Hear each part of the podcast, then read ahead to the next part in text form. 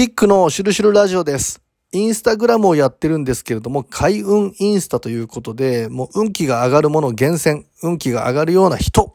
それからパワースポット、パワーがあるようなお食事、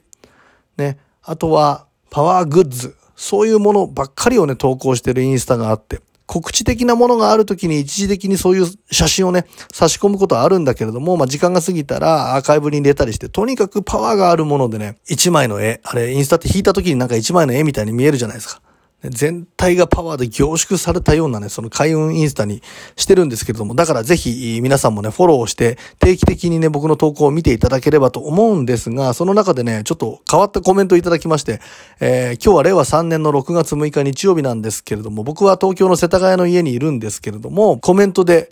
今日、大阪でオープンカーに乗っているキックさんを見ました。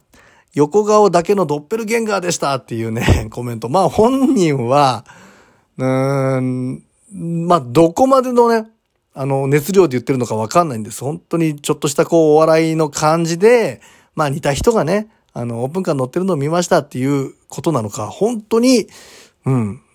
大阪で見たのかね。あの、その辺は定かではないんですけれどもね、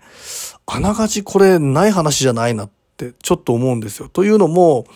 まあ、ドッペルゲンガーって、自分に売り二つの存在が、まあ、世の中に実はね、いて、自分の知らないところでこう、いろいろ動いていると。だからこそ本人が自分のドッペルゲンガーを見てしまうと死が近いなんていうね、話あるんですけどね。まあ、同時間的に違う人が二人いるというよりは平行世界的な考えであったりとか、あるいは見る側の人がね、ちょっとこう、時間とか空間をね、こう、またぐようなっていうかな、時間空間のズレというものでいろいろ見える人って、例えば幽霊は過去人であってね、で、それから UFO は未来から来たものであって、両方見えるっていう人よくいるんですよ。なんか UFO も見えて幽霊も見えるなんてすごいじゃないかなんていうふうに言う人いるかもしれないけど、あれは時間のね、時間軸のこうちょっとのりしろを見れる人なんだっていう話があってね、今日例えば彼が大阪で見た僕っていうのは平行世界にいる僕なのかもしれないし、一瞬その平行世界に 彼が飛んでね、あの、僕自身、本当の僕が運転してるところを見ていたのかもしれないという、その可能性がゼロではないって、ちょっと思っちゃうんですよ。ね。まあこれには理由があるんだけど。もしくは、今から数ヶ月後、数年後に僕が大阪でオープンカーに乗っているそのね、乗るようなことになるかもしれないと。で、その時の僕を彼が、その時空間のちょっとこう、ズレっていうものを超越して見たのかもしれないなとね。同時間帯に僕が大阪でオープンカーを運転していた。ね、運転していたということでなくてもね、そういうものを見てしまうっていうことはあるんじゃないかと勝手に思うんですよね。以前ね、僕の知り合いの女性がね、東京で仕事をしてる時に、友達から連絡があって、横浜でね、あなたを見たと。で、横浜にいたでしょうって。本人は東京で仕事してるから何言ってんの？私東京で仕事してるよって言ったらば、その自分の友達がね、いやその売り二つとかいうレベルとかそっくりさんっていうレベルじゃなくて、確実にあなたのことを横浜で見たからっていう、なんで嘘つくの？みたいな、ね、言えないことでもあるの？みたいな感じの、あの返信が来たんだって。でも、いやいや、私は本当に東京にいるからみたいなことでね、若干揉めそうになったっていうぐらい お互い譲らなかったってことがね、あったらしいんですけれどもね、一つね、この時はね、本人がちょっと横浜に実際行きたいなっていうことは思ってたらしいんです。だから、これは平行世界っていうこととか、実感のズレ、時空間のズレっていうこととまたちょっと違うんだけど、これ三つ目かな。自分のエネルギー、意識がそこにバーンと飛んでることによって何か、その、仲のいい友人からしたらば、繋がれるというか、見れるようなね、状態というかな、繋がっちゃって、エネルギー体としてそこに本人が出てたんじゃないかとか、まあ、いろんな、あの、可能性があると思うんだけれども、そういうことってあるんじゃないかと。もう友人は確実にあなただったって言ってるぐらいだからね。それから、また別のケースの話ではあるんだけれども、僕に超能力をね、もう一からサイキックの世界をね、こう指導してくださった秋山誠先生、日本のカリスマサイキックなんですけれどもね、小学生ぐらいの時かな、夢の中でね、夜寝てるんですよ。で、夜寝てる夢の中で、えー、昼間のね、普通に日が出てる川っぺりでね、えー、石を拾ってると。で、先生石が好きだったらしくてね、いろんな形の自分のこう、質感が良かったりとか、見てて気持ちいいっていう感じをね、こう味わいながら、石をたくさん拾ってて、で、お気に入りの石をいっぱい拾って、家に帰ろうと、ね、やったって、えー、すごいいい石たくさん拾えたと思ってたら、パッと目が覚めて、ああ、なんだ夢だったんだって。いい石いっぱい拾ってたのになぁと思って、えー、部屋の電気をつけたらば、眠る前には部屋に一切なかった。まさしく今自分が夢の中でね、さっきまで拾っていた石が、あの部屋の中にね、もうバラバラに落ちてたんだって。で、これはね、これまず無遊病とかということと違うよね。だって夜眠っているのに本人が言ってるのは昼間の河原なわけだから、明らかに時間とか空間とかずれてるんだけども、石が物品が実際あるってことはね、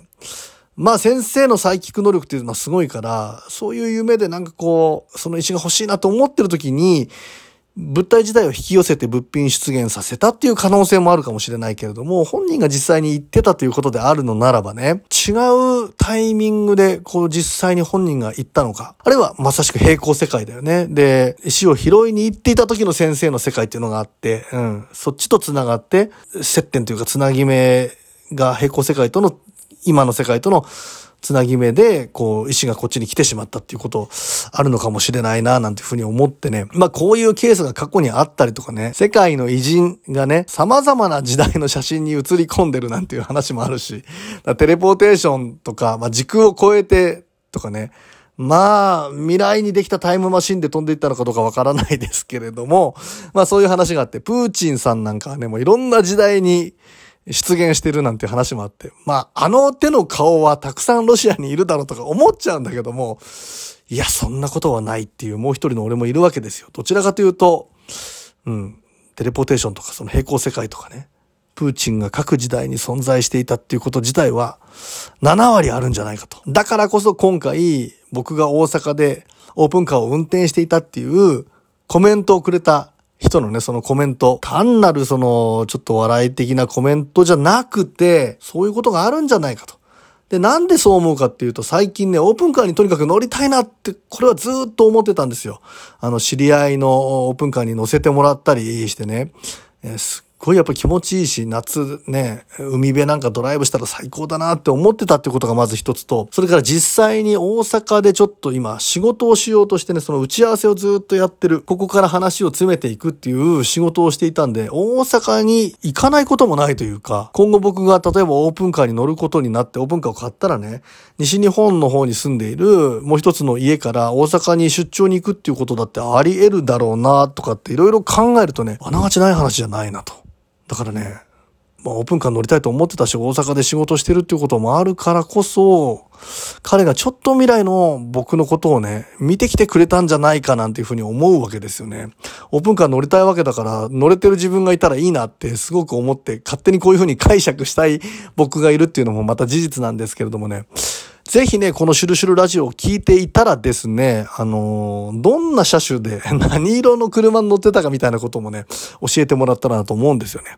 というのも、それが実際に、まあ、平行世界であれ、未来の世界の自分であれ、自分の念が飛んだことによってバーンと出現した自分であれね、僕であれね、それをまたコメントでもらったりして参考にして車を買ったらば、結局、まあそりゃそうだよねと、それを参考にしてそのままその車を買うんだったらそうなるよねって話なんだけれども、例えば未来の自分が本当にそこに存在してるんだったらば、そのコメントを返してその車を買うってこと自体は時間軸としたらこう、